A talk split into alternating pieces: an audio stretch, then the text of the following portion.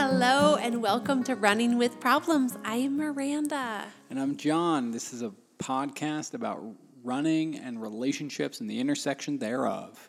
And the drama that often comes with run clubs and running groups. Yes, pretty exciting stuff today. Today we talked with each other. It's a deeply personal episode, and I do want to give a warning. We do talk about sex quite a bit. Yes. So it might not be appropriate for small ears. We also talk about trying to conceive. So if you're not in the right frame of mind to hear that, you may want to skip this or wait until you have your glass of wine and are, and are in a right space to talk about that and listen to that. Yeah, today's episode is about our journey or the beginning of our journey trying to conceive whilst also training me training for the race of my life. And it's very interesting and we go pretty hard into it. We talk about a lot of explicit things and concerns and pressures around this topic. Yeah, and I think I do think it is worth a listen um, because it's an important conversation that I don't hear had a lot around conception.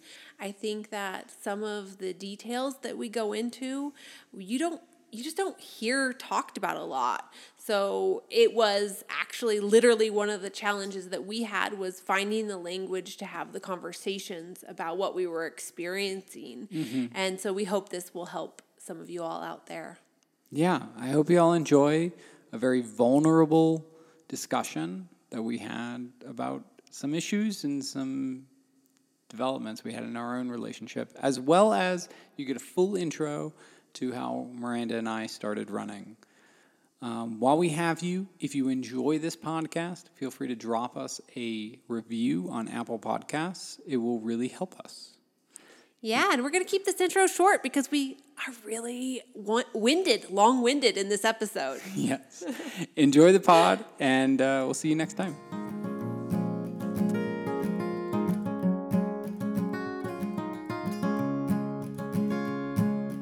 Hi, gorgeous. How are you doing today? I'm doing wonderful. How are you? I'm good. So, um, we have our race coming up you want to check in about our running goals and our current races that we have coming up? Let's do this. So, what are you running? I am running a 50K in Colorado Springs called Ring the Springs. Ring the Springs? Yeah. And, and I'm excited about it because it seems kind of like my jam, which is rollers, a little bit of gain, but a lot of running. So it seems like something I could do really well at. Are you worried because your last 50K on rollers didn't go so well? No, my last 50K on rollers went really, really well. Oh, yes, Avalon. right. But the one before that, Westline. That one that one did not go so well, no, but my last one went well, so I'm not worried. I'm excited. I've been putting in the work. What about you? You have a big race. I am also running Ring the Springs, but I'm running the 100 miler. Uh, I'm pretty stoked. Uh, I chose this race because it just seems like a really cool connection of local Colorado Springs trails. Now, we don't live in Colorado Springs. I live in Boulder, and um, we never leave the Boulder bubble. So therefore, we never go to Colorado Springs. I have barely run in Colorado Springs. I've run the incline a few times, and I've run up to uh, Pikes Peak once. So this course, the 100 mile course, will take me to Mount Rosa, overlooking Colorado Springs, 11,000 and something feet, and then through a bunch of the city trails, Palmer Park, and uh, a few of the other trails. Pulpit Rock, I believe, is another one. I'm forgetting a couple. And you're going to be running a lot of those city trails as well. Um, a little bit. Hopefully after me. Hopefully, um, the start times are a little confusing. I start on Saturday morning, and I'm hoping to finish on Sunday morning. And Miranda will be starting her race on Sunday morning. Yes, and why I'm so excited about this is because um, this past, I would say, year has been a year of um, me supporting Jon. Yeah, quite a bit. Actually, that's basically our topic of the day. It is yes, we'll be t- diving a little bit more into that today. But we're moving out of that season. Mm-hmm. Well, uh, are we? or are we committing to it for life? Maybe. We'll talk more about that too. But we're moving into a different version of that where um, we're I'm supporting Jon in his grand adventures, but also joining in on that with my own goals and my own journey. And a 50K is something I like, a distance I enjoy, and so that I can support him for his first half of the 100 as a crew. Mm-hmm. And then he could be there at the finish line as I finish my journey, I think is a really good meshing of our our different joys with running. Yeah. Uh, so if everything goes well, I mean, uh, I'll finish before uh, Miranda finishes and be able to see her finish. So we'll be able to support each other, right? She'll be there at my uh, the whole first day of my adventure, and I'll be there to see her finish. So I think it'll be pretty fun. I'm really excited for the race. yeah. And how's training going? Training is going well. I a few weeks ago, so last time we talked to our audience here, uh, it was just after Niwats, and I was taking a little bit of recovery time, although probably not enough as as it goes. But I have decided on a new goal. Um, as Paul, our our friend from BTR, likes to say, I. Uh, Boulder Trail Runners, for those I- of you who aren't familiar with the acronym yet. I turn the page, um, as he was asking me yesterday, and I am now looking forward to a new goal, which is to cr- do a full Colorado Trail supported run. Uh, Colorado Trail is about 500 miles, between 470 and 500 miles, people argue. I think officially it's 485, but mileages vary. And uh, I will be trying to do it in 12 to 13 days. Uh, the record is something around eight to nine days, depending on your uh, route. And so I'm not going for the record. Like, I'm not. Um, I mean, I think people know that I don't claim to be an elite athlete. Uh, I'm definitely not. I have. I have a- Mildly athletic. Yes, mildly athletic, and I have a T-shirt that says non-elite. Um, but I don't see why. Like, I just these sorts of wonderful adventures of a genuinely supported long-distance multi-day run across one of these long trails should not be only reserved for the elite. Just because it takes me a little longer doesn't mean that like it's not worth going for and it's not worth experiencing. So I'm very excited uh, to get out there and experience something totally new for me. It's a big, big stress. Like, uh, yeah, it's stressing me and it's just so new. It's such a reach for me. It's a stretch goal. Uh, but it's a goal that I'm going for, and I'll be doing that in late August. So training has started, and I'm very excited. Uh, I'm about a few weeks in, and I'm about to go do this 100 and then train through that, and we'll see how that goes. And I will be supporting his Colorado Trail adventure. I will be in a van with um, our giant dog Summit. Yeah. He, What a cutie. Which um, Jon has put him on a training plan as well. So If you listen closely to the first episode, you got to hear Summit, as he was being very annoying. Uh, he's a pit bull German Shepherd mix. He's not very athletic. Um, he tries though. It really wants to be, wants to be with us. So he's coming along in the van, and Summit and I will be crewing Jon along the way. But we'll also be running parts of it and joining him on parts of that adventure. Um, so we're really looking forward to that being like a family out there and really enjoying each other and enjoying the beauty of Colorado. Uh, Timothy Olson light adventure. Yeah. Um, for those of you who have seen Timothy Olson's uh, 52 day adventure on the PCT, this is um, very much inspired. Anyways, my vision of it is inspired by that journey that he went on with him, his family.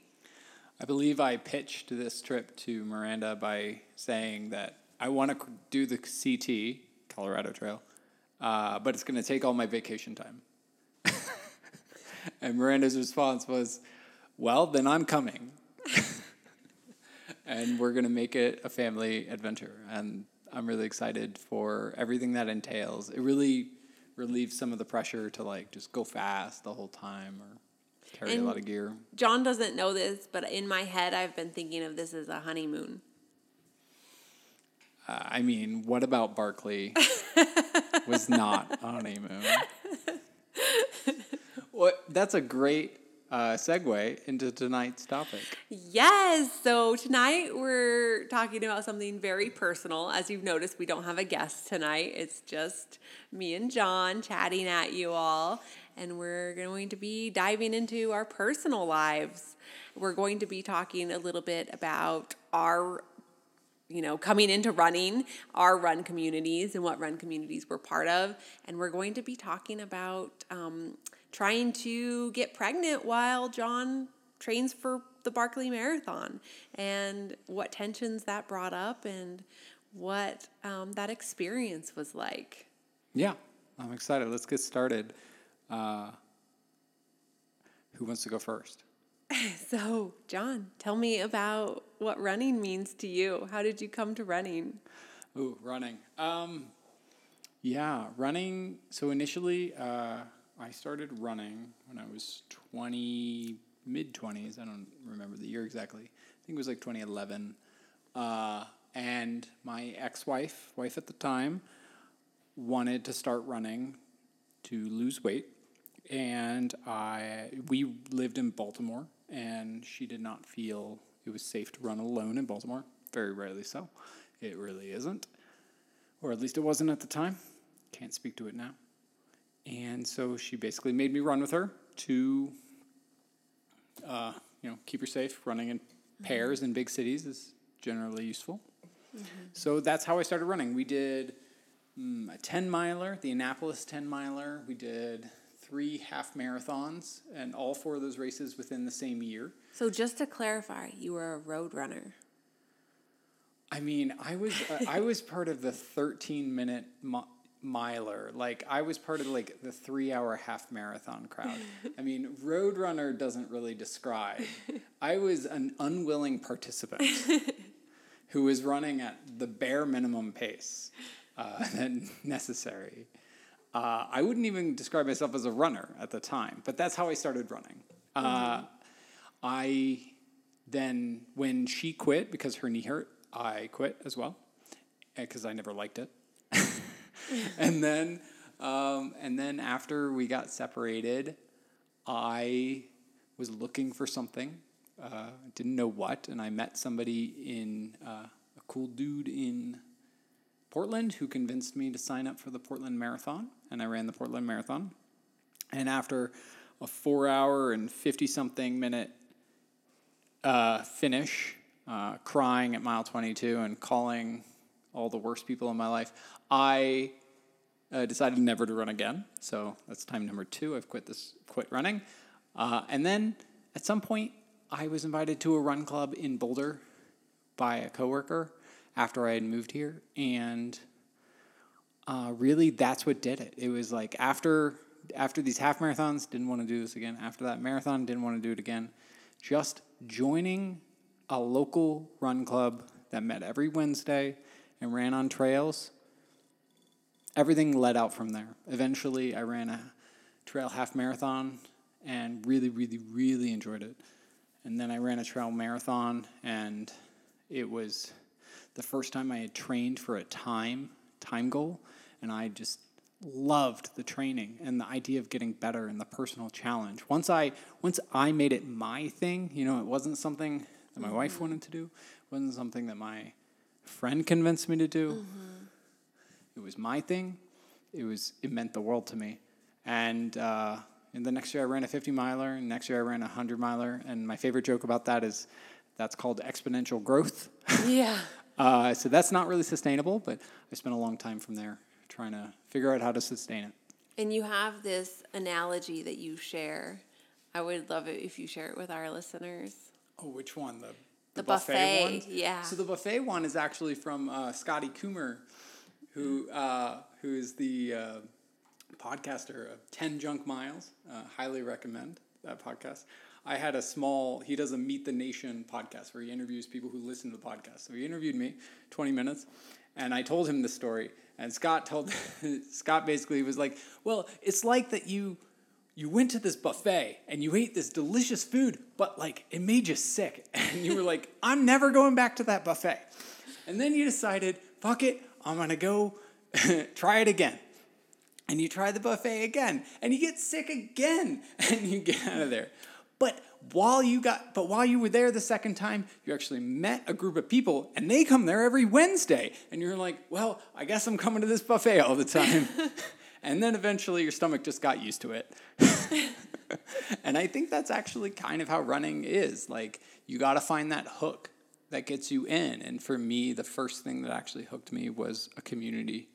And the second thing that hooked me was personal challenge. And the final thing that hooked me uh, was adventure. I love it.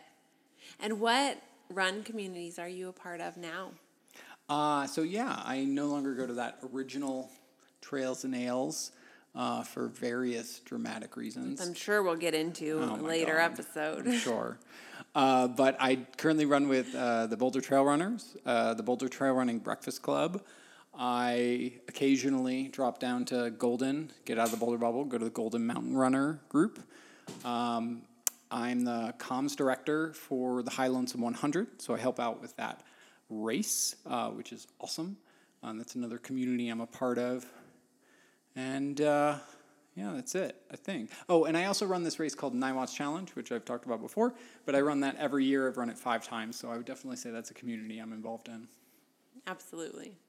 I got to get a taste of that this year by coming down there. It's definitely its own unique community. Yeah, we're all a little weird. Very small, very small. So, should I turn the tables on you now? Yeah. So, how how did you get into running? Oh, well, I started running in Portland, Oregon. I was it was later in life. I was 29 years old. And I had this um, I had a series of events happen in my life where I felt that any goals I had were now pressing in on me and I needed to finish them. There was no time like now and to start accomplishing goals that I had. Um, and one of them was I was always jealous of runners. I was jealous of the passion that they had for running, and I wanted to be a runner. I I could only run two miles, and this is Portland, Oregon, where it rains all the time. And Miranda hates rain. I hate the drear, dreary skies. I chose to live in Southern California for a reason, which is where I went to undergrad and then later moved back to. And I chose to move to Boulder, Colorado, moved to Boulder, Colorado for a reason. So Portland was a stretch for me. And um, yeah, I got a couch to half marathon program. That is a strong choice. no 5K, no 10K, going couch to half marathon. couch to half marathon. It sounded like a significant enough challenge. I did it with two other girls that also were doing the couch to half marathon program with me. And we ran all of our long runs together. We also ran multiple weekday runs together. And um, some of those runs were on an indoor track because it was it was a quarter mile track too. Is an indoor track better or worse than a treadmill? Ooh, same, same, but different. um, yeah, it was brutal. It was, but it was also fun. So I enjoyed running on some of the flatter trails of Portland that are beautiful and, of course, muddy and wet. And I, my um, boyfriend at the time worked for Nike, so he got me all of the fanciest gear Gore Tex shoes and Gore Tex jackets, and that was really helpful in retraining my mind to, like, okay, I just need to get new things that help me accomplish these goals in this very, very wet weather. Perhaps in some way that prepared you for your move to Boulder. Maybe in some small way, yes. Um, and that half marathon really was it. That after that, I never stopped running. I only grew after that. I moved back to San Diego left that boyfriend in Portland and um, got in with a running group in Southern California. And everyone had run marathons, and I was very jealous. And so signed up for my first marathon. Um, I did fine. It was a 4:30 marathon, but what I really enjoyed more than anything was pretty good time for a first marathon. was training for it. I really enjoyed the training experience, and I think that's continued. I've done a marathon a year, um, other than COVID years, since that time, um, and it's been an exponential growth, as you would say. I've not in the way that you've done it, but I started in the trail scene and really enjoyed 50Ks and then um, did my first 50 miler last year with you by my side. Congratulations. That was an awesome Thank epic adventure. you. We ran that whole thing step by step, which was really beautiful. If I may, there's a part of your story you left out that Oh. I really enjoy. Okay. And that is who inspired you to make that change in your life back when you decided to start running? If it's something that you always wanted to do, what was the inspiration Yeah. in that moment in time? I left it out because I think it's sad sometimes to talk about, but it's also inspiring. I had um, a really good friend of mine at the time. She was this beautiful, big, inspiring black woman, and we would have nothing in common if you knew the two of us at all. Um, but somehow we forged a, a really beautiful friendship. We both worked at the Women's Resource Center at Portland State University, and she got diagnosed with terminal cancer. And what that meant to her was something different than I think it would mean to a lot of people. What it meant to her was okay, well, um, I've just been given a year to live. That means I have to accomplish all my goals that I've ever set out to accomplish in my life in this next year. And those goals were lofty. She wanted to get her master's degree. She wanted to become a stand-up comedian.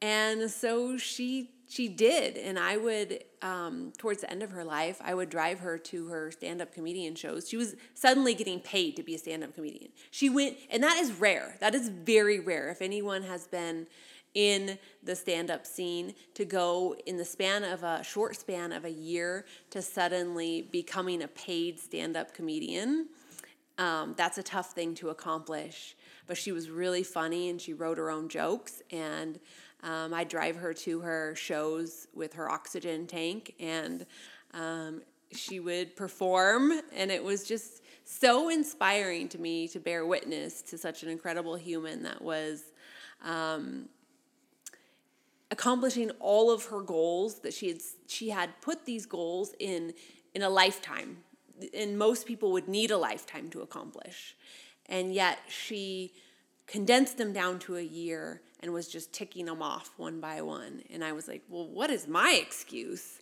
i better i better get down to business and start accomplishing some of these goals and so um, she really inspired me to start running I think that's an amazing story. I'm glad you shared it.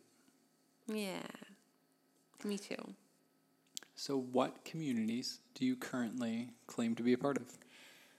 Uh, What so- run communities, I guess? Yes.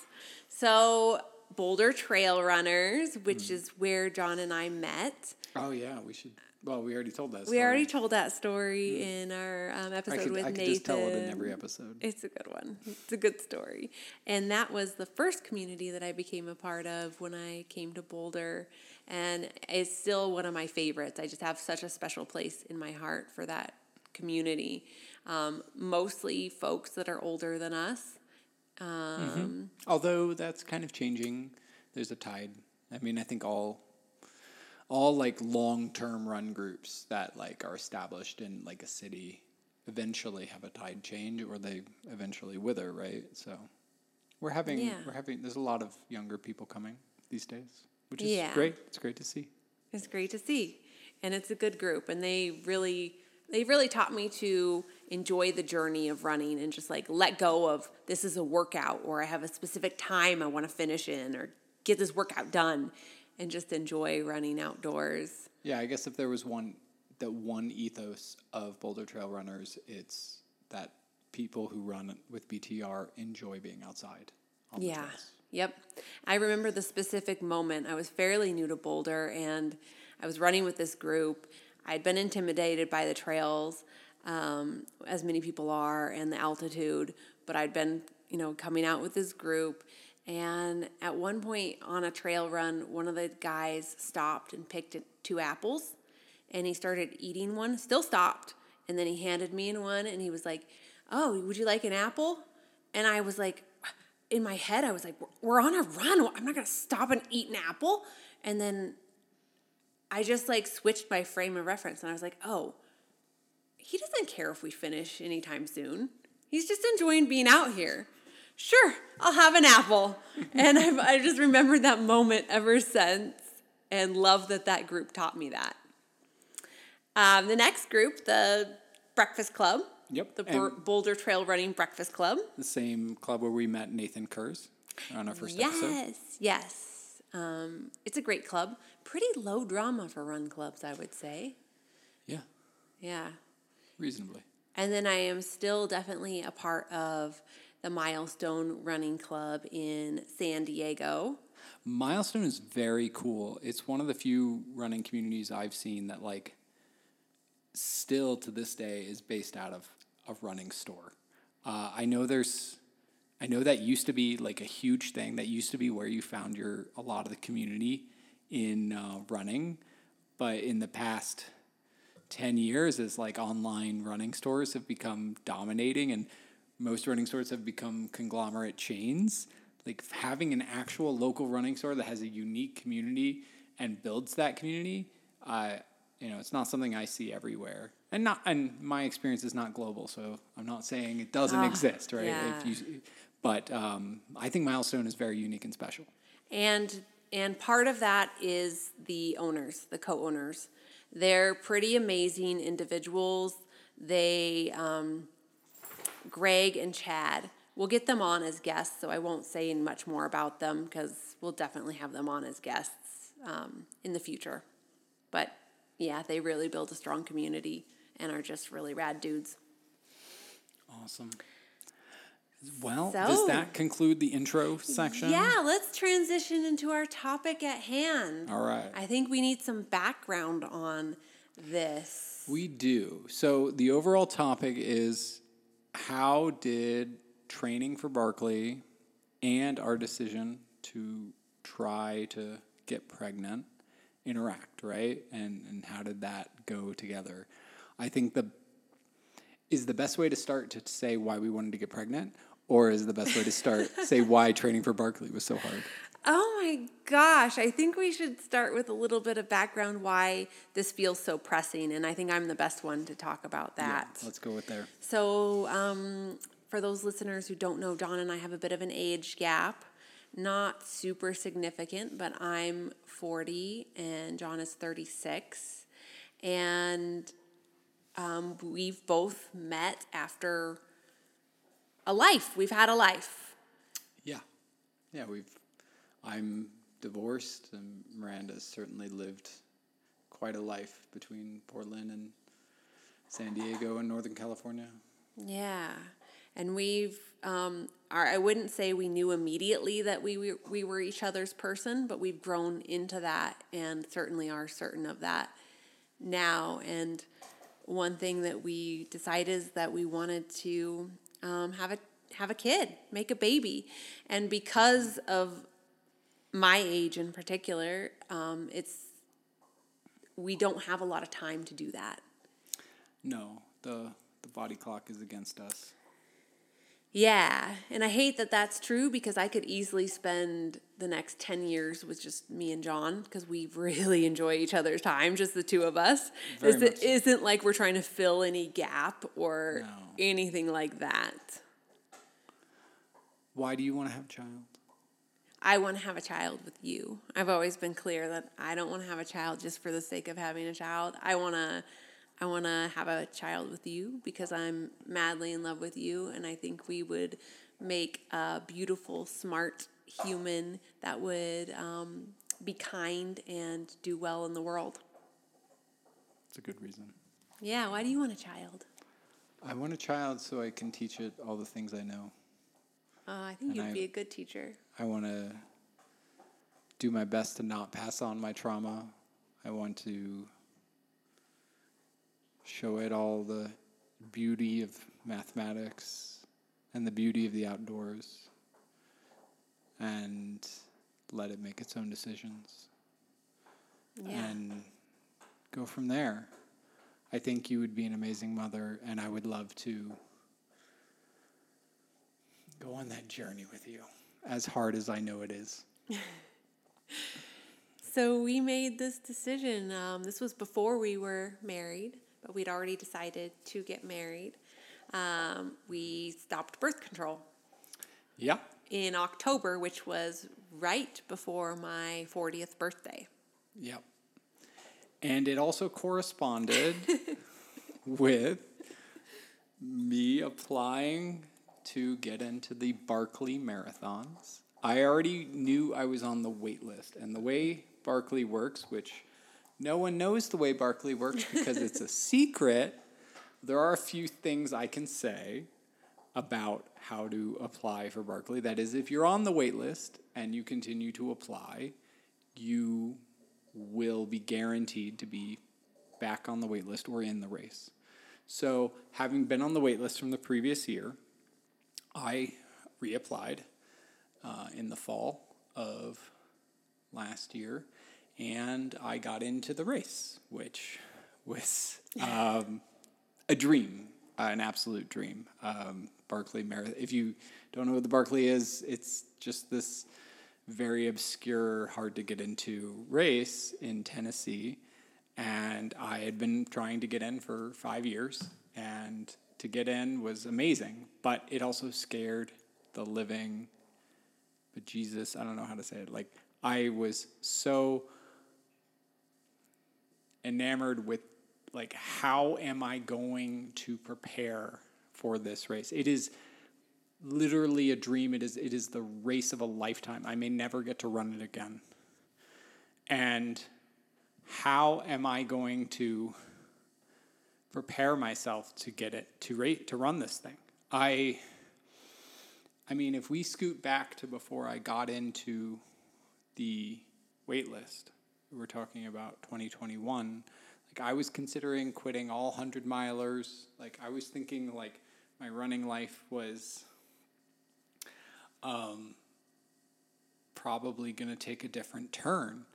And when I get into this, onto this list with uh, my heroes, like people I look up to, you know, John Fegyveresi, you know, Jared Campbell, Courtney Dauwalter, um. The list goes on and on and on. I, mm-hmm. I, I am a huge Barkley nerd, and I love all those people. And to be on the same list as them was truly humbling.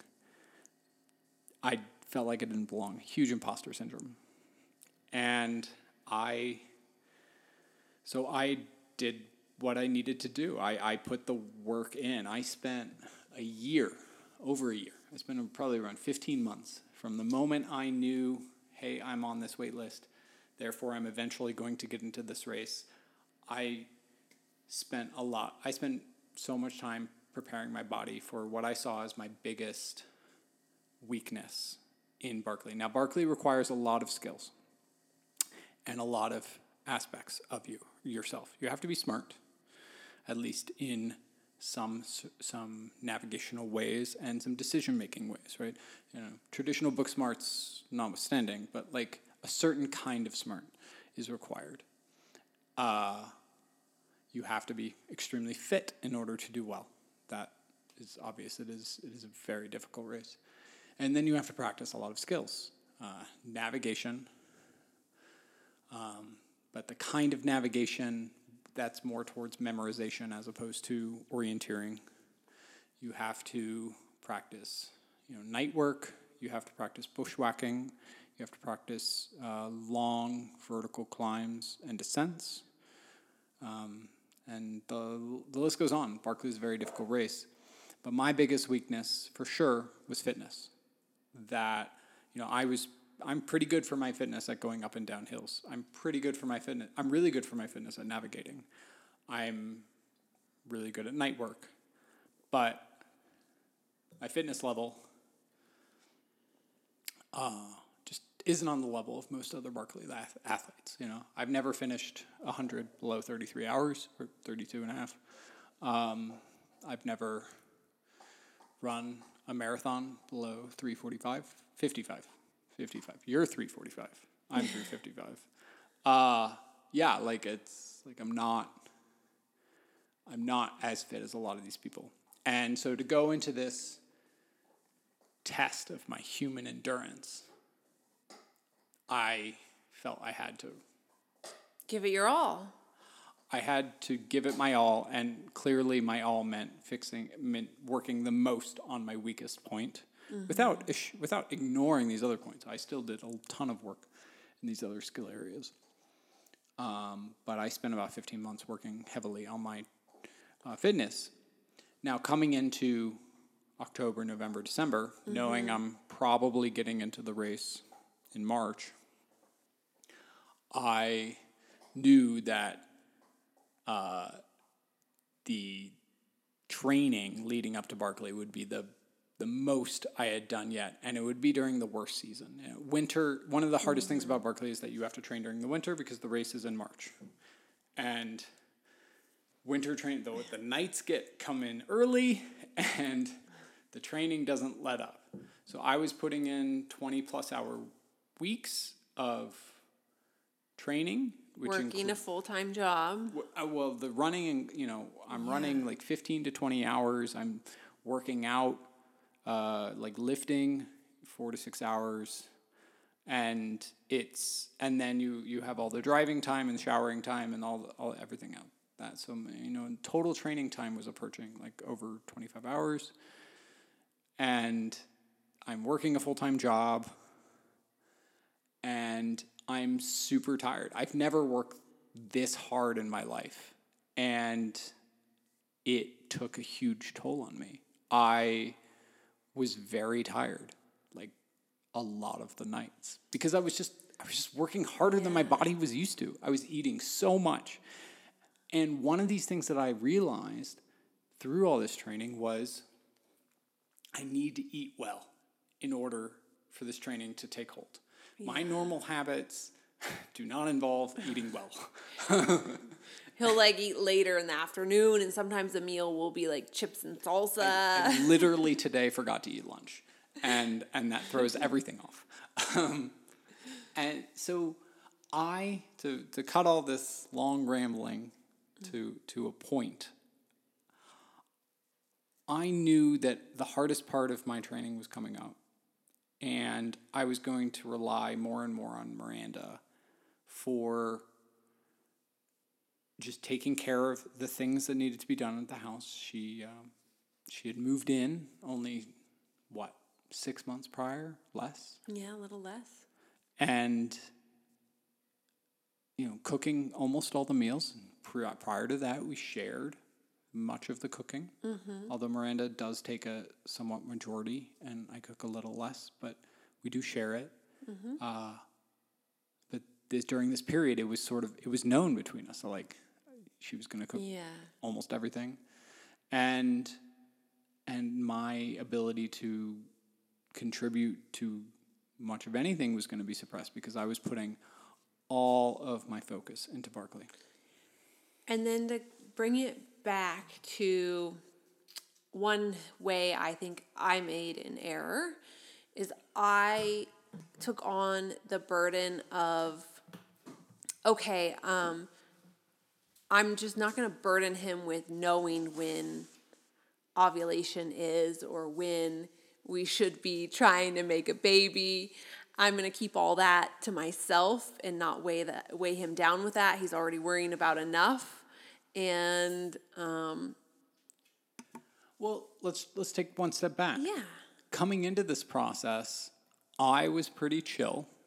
I was like, you know, if this works, it works, and we get a baby.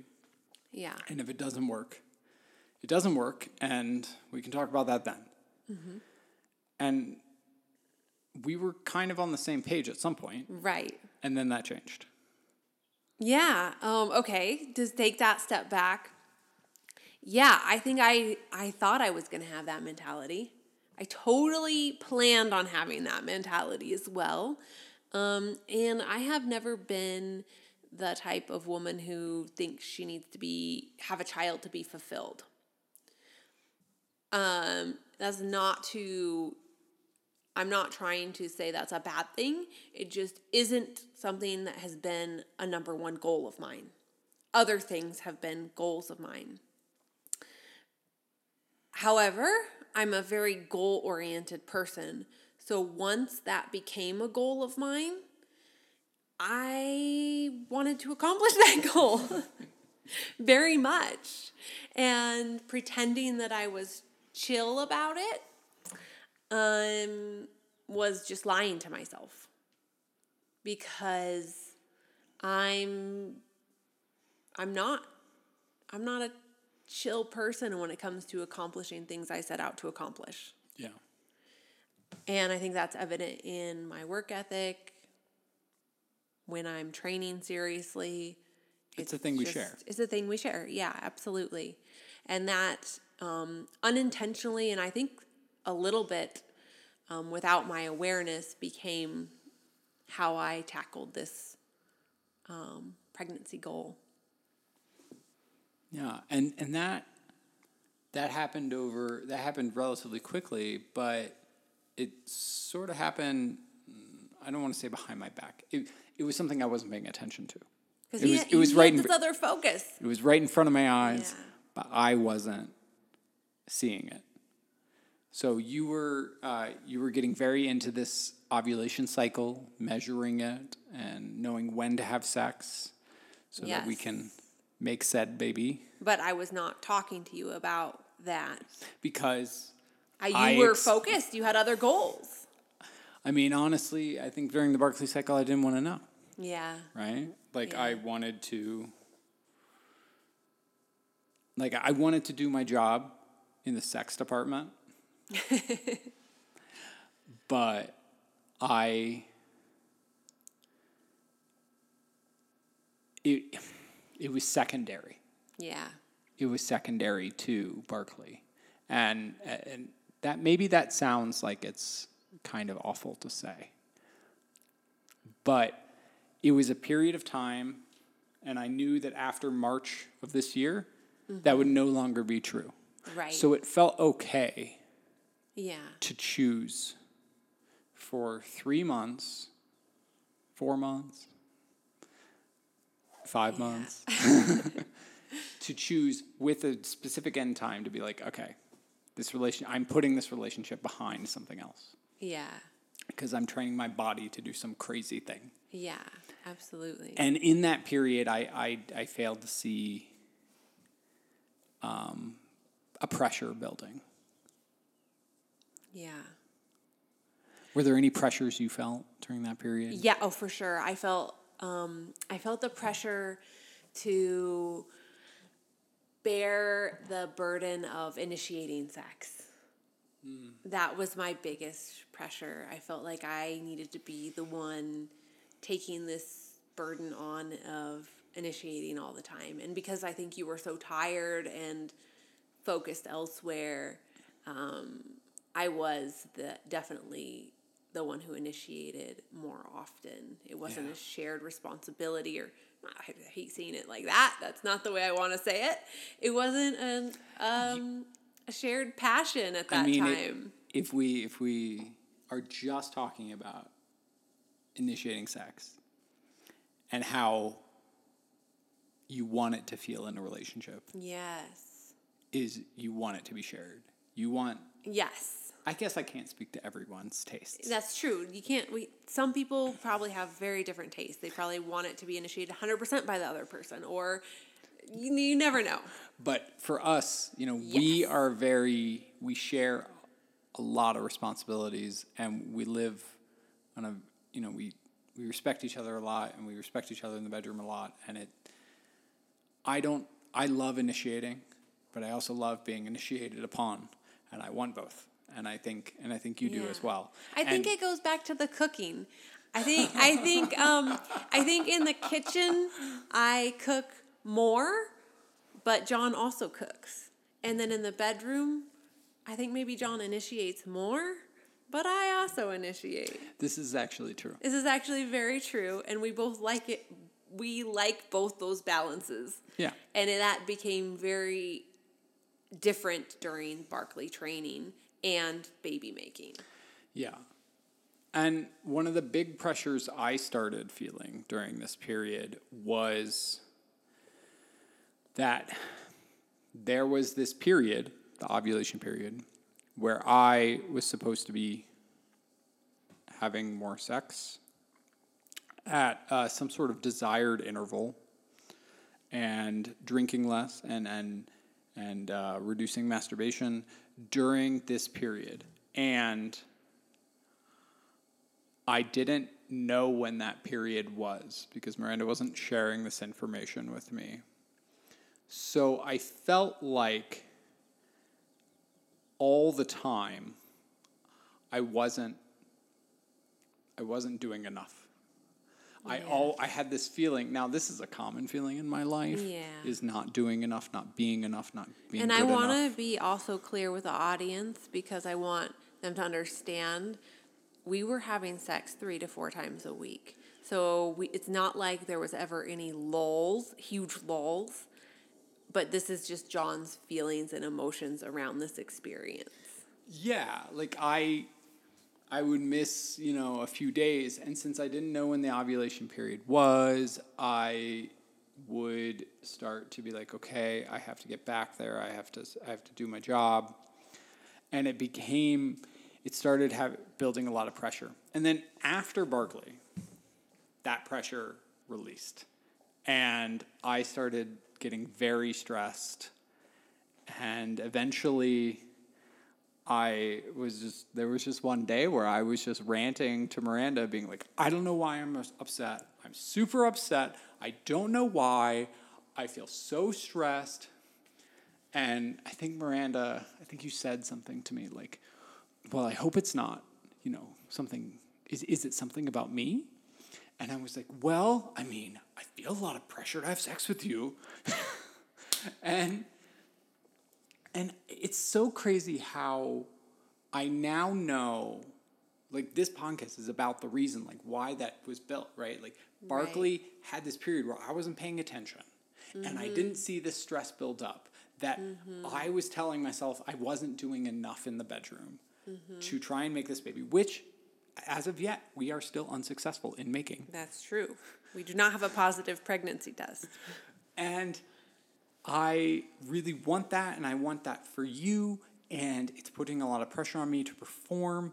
And I, because I was so focused on Barkley, I didn't even see this buildup of tension that eventually released and, and made me super stressed um, for, a, for a few weeks. Yeah. And eventually, we were able to have a discussion about, you know, I think we were walking the dog on a nice long walk, and I was just ranting about how I felt pressure in the bedroom, and you were, you were, you were taking it like a champ, um, and it was difficult. It was a difficult discussion to have. Definitely challenging. I mean, it's still challenging to think about. It's challenging to think about your partner who you love so much and you want to feel closer to you through this experience, feeling further away from you. Feeling like it's more a job that Yeah. they're not performing well enough at, Yeah. and being stressed about that. Yeah. That's certainly not the intention we went into this with. No, not at all. So far from our our original vision, Of be chill and just try to have sex. which we're very good at. Well, well, I don't even remember what that's like. so, how did we fix it? Uh, how did we? How did I stop being so stressed, and how did we relieve this tension? Um, I mean, everybody's going to be unique. This is not advice. This is just a story. Yeah. But I knew what I needed, and I told you. Eventually, one. All right, I guess I should say once I knew that the stressor was this problem, mm-hmm. because I didn't know initially, but after that walk, I was like, oh my god. I talked for like 10, 15 minutes about how much the bedroom is stressing me out. I clearly, this is what's stressing me out. It's not work. It's not like post race depression. It's, I mean, it could have been a number of things, right? Anxiety and depression, even minor bouts of it, are like hard to attribute. But I knew that like clearly this was something that was bothering me. As much as it was hard to talk about, I'm glad I was able to talk about it with you. And I knew it was mm-hmm. upsetting you in the moment. And it was upsetting me, but it, it just had to come out.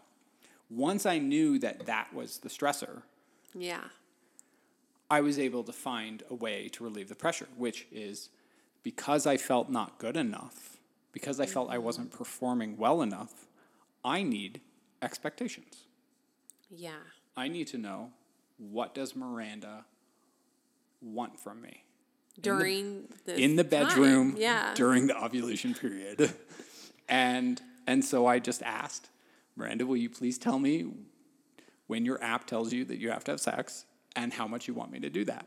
And as as not ro- romantic as that sounds, for me that works because Yeah. I because the biggest impediment to me is going to be feeling not good enough, feeling like I'm not doing my job.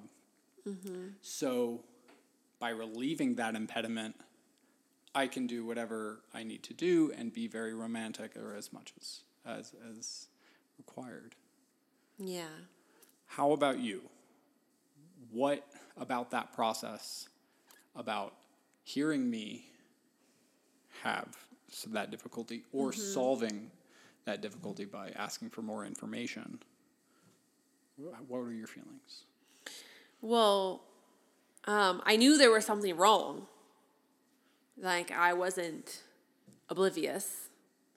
Um, but I think I will. I'll just reframe this to like my biggest lesson from this experience was that it's okay to ask when you feel like something's wrong. And it's okay to dig a little deeper because I knew something was wrong long before this all came up. Yeah, it, it was definitely a few weeks of very visible stress and probably some im, something happening before that as well. Yeah. And I didn't, I have this like, I very much don't want to be a burden. I don't want to overreact about things. And so, like a people pleaser. Hmm. So, I very much didn't want to add stress to you Mm-hmm. by inquiring. So, my biggest lesson from this was not to let it go so far before you voice your concerns. Yeah. Yeah. And that was a big takeaway for me because like one of one of my biggest reactions why I was so emotional about it was that it went so far. Not that it happened because That it got to the point where I was like, sex is stressing me out. Yeah, exactly. um, because because I knew something was wrong sooner. I'm I'm pretty like in tune with us and in tune with you, and I knew something was up. I of course I didn't know what. Right. I mean, I didn't even know what it was. Yeah, but um, to have let it go so far, I just felt so bad for letting it go so far. So that was definitely my biggest takeaway, and I think um, as we've explained to the listeners, we're pretty, we're we're just a couple years in. Yeah. I mean, w- We're still learning each other in a lot of ways. I guess this is your one year, you know, we just passed your one year move in Yeah. anniversary.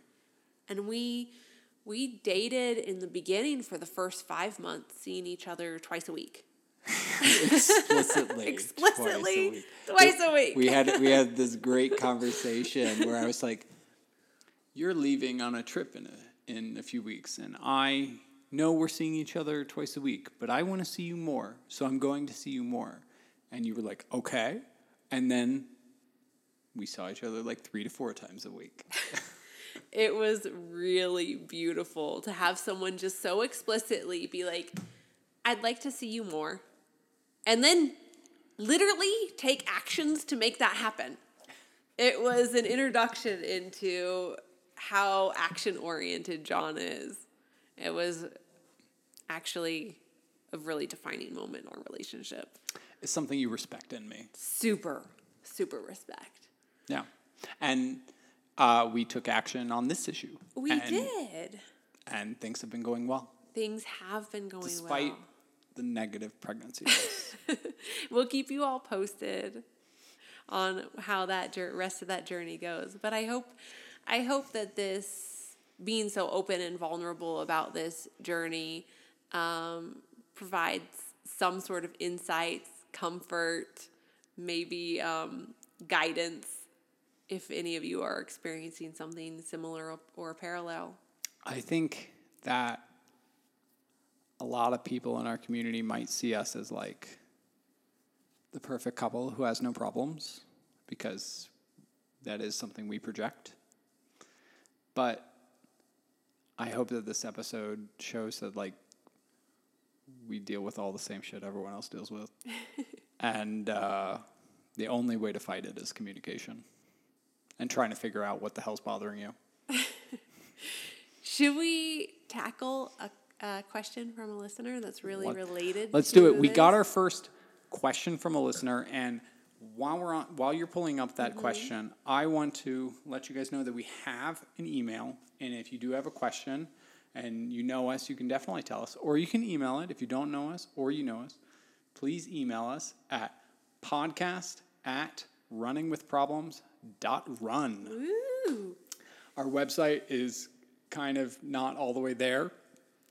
Uh, so don't really go to pot running with problems.run yet, but you can email us at podcast at runningwithproblems.run. And we look forward to hearing your questions because they get us really excited to record episodes and maybe we'll record more. Yeah. Email us questions. And forgive us for not recording more. We both have full time jobs and train and have lives. and um, we're racing in a week and a half and I'm training for the training for the CT. Yeah. We do a lot of stuff. But if you write in, we will record more. Yes. So let's tackle this question. It's by Sophie, who we love. Yes, Sophie is so awesome. Maybe we'll get her on at some point. Oh, for sure. She is a beautiful person. She also started running much later in life and has been crushing the running circuit, winning, winning. Like winning Podium. every 50K, 50 miler in the San Diego area lately. Yeah, and she started Crazy. running during the pandemic. Amazing, amazing story. So, what she got to ask it. us? So, her question is really related to our topic today, which is how do you balance passion for training and running with time spent for life responsibilities, work, family, even kids, and your partnership? Well, I can start with this. During Barkley, I relied entirely on Miranda to support everything, and I did almost nothing. so, that's probably a bad answer. Not a balance. not a balance. Um, yeah. How do you balance running, training for these big things? Yeah, and she specifically used the word passion. So how do you balance like I'm passionate about training and how do you balance that passion with your other life responsibilities as well as your partnership? Um, so for us, I want to say that we have an advantage here. And that's that we share that passion. That is a distinct uh, advantage. We are able to share quality time while also Training. going out for that passion. we had it was post um, Barkley training. We had um, a 20 mile run that I'll probably never forget, and we decided to go on this 20 mile run route. It ended up being like 23, 22. Which one? Are you talking about Boulder Backside? Yeah, Yeah. and we, I thought, you know, we've been hanging out a lot lately. Maybe we're not going to have much to talk about. We literally talked the entire 23 miles and just really enjoy each other's company on these adventures. But this is not helpful. I want to, this is not helpful to Sophie's question at all. Hey, I'm going to take a step back. okay. I have, I have, I can kick it off and give you. Or do you need a moment to think? No, I have I Okay. have I take a step back to a couple of stories I think are valuable here. Okay. One is that I recall dating someone who um, did not understand my passion for running. And I had made Saturday plans, loose Saturday plans, and then he was very angry when I didn't respond until much later in the day because the adventure on the PCT was so beautiful. Pacific Crest Trail, for those of you who want to know the full full um, adventure, I'd run on the Pacific Crest Trail, and then um, I was out of service, cell service. I'd gotten back much later, and he was very mad at me. Very mad that I had like not responded all day. We had had loose plans to hang out, and I hadn't come through. To me, that's not understanding your passion for training and running. Like him not understanding your passion? Yes, he did not understand or respect my passion. And while he didn't need to be a part of it, he did need to understand it. And that's something that I found in you. You understand and are a part of, which the being a part of is just a, a bone is a like a definite bonus. When it comes to partner selection, Yes. one of the things I explicitly was looking for before I even realized someone like you existed was someone who could understand that I love running more than I love almost anything else in this world.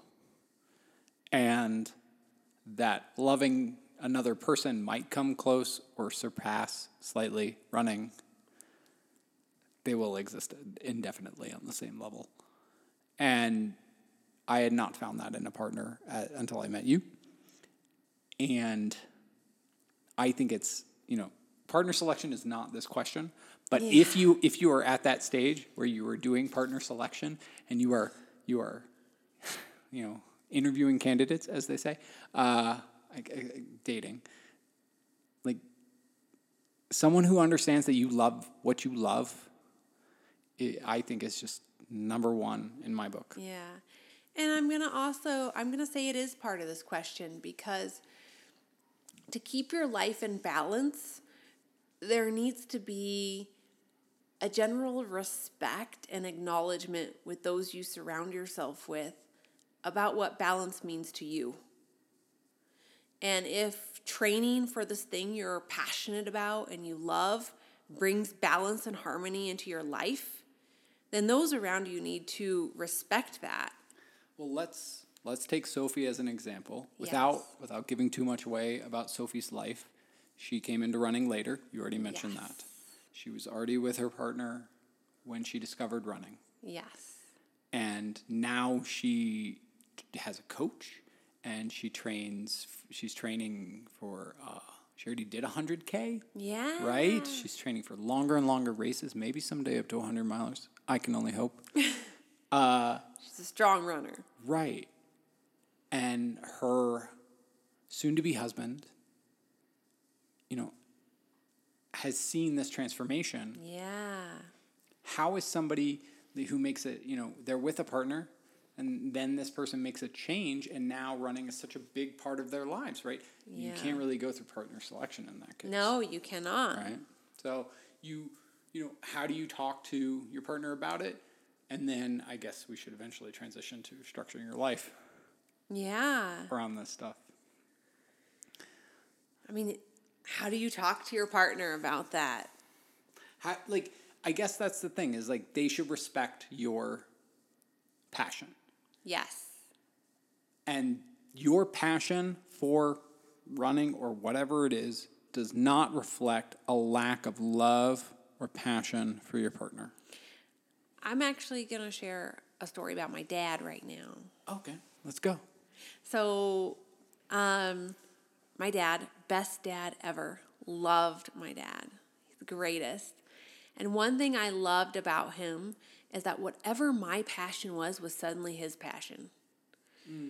Like, um, I was really into rock hunting.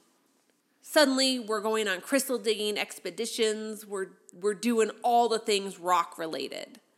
And then my sister was super into basketball. He was watching all the women's basketball games, like super into women's basketball.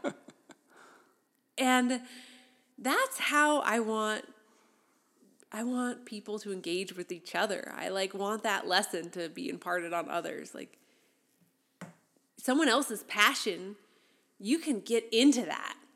You can feed off of that. That's so beautiful to be a part of someone else's passion. And that's the lesson my dad left with me. And I just like, I like for other people to see that a little bit of that too. So I guess that's the foundation of our answer is Share that passion. respect the passion even if it takes away time. Yeah. because it's not taking away love.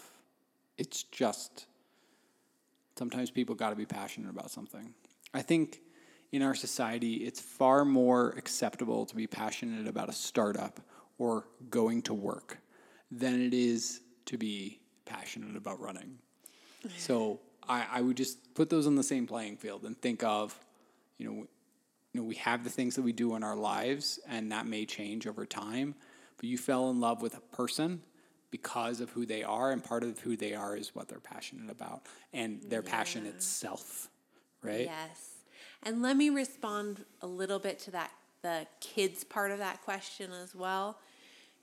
If you have kids and they see you being passionate about something other than them, having a life, having a hobby, doing rad things like running the Colorado Trail in 13 to 12 days, something like that.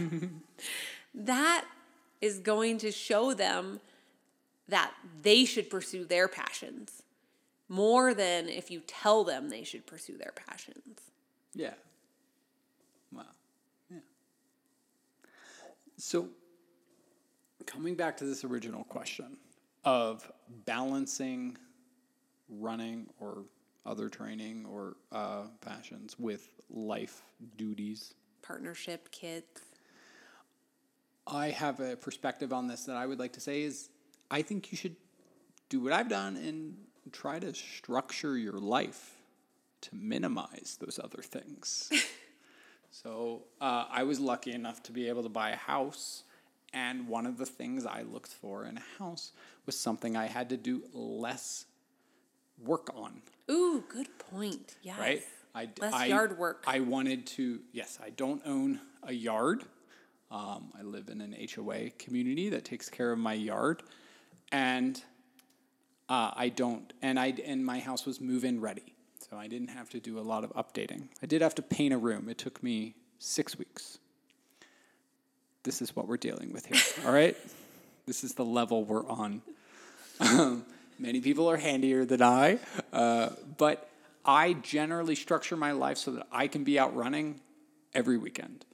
And so there's a lot of life duties that have to be done, but some of those life duties are actually optional if you take some time to think about what is your life about and what do you structure it around.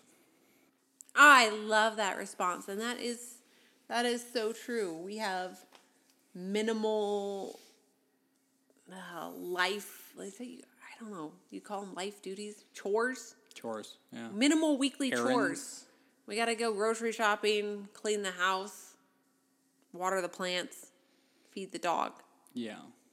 I mean, the dog is does take away from our running Oh, he does. a little bit and some of our adventuring, but we're going to do our best to make him an adventure dog. We're trying. we would have done really well with a- an adventure dog that really liked to go adventuring, but Well, how do we do answering the question? I think we did excellent. I think we can wrap it up now. Okay. All right. Let's wrap it up. Thank you all for listening. Yeah, this was a really fun podcast to record. Um, hopefully, we're going to have some more episodes like this in the future. Uh, if you have topics, let us know. We want to talk about things. We love talking Yeah. so much. And like I said, we love talking to each other. So Yeah. we're happy to do more of these. Thank you guys very much. Uh, please give us a review if you enjoyed this episode, and we'll see you next time. Bye.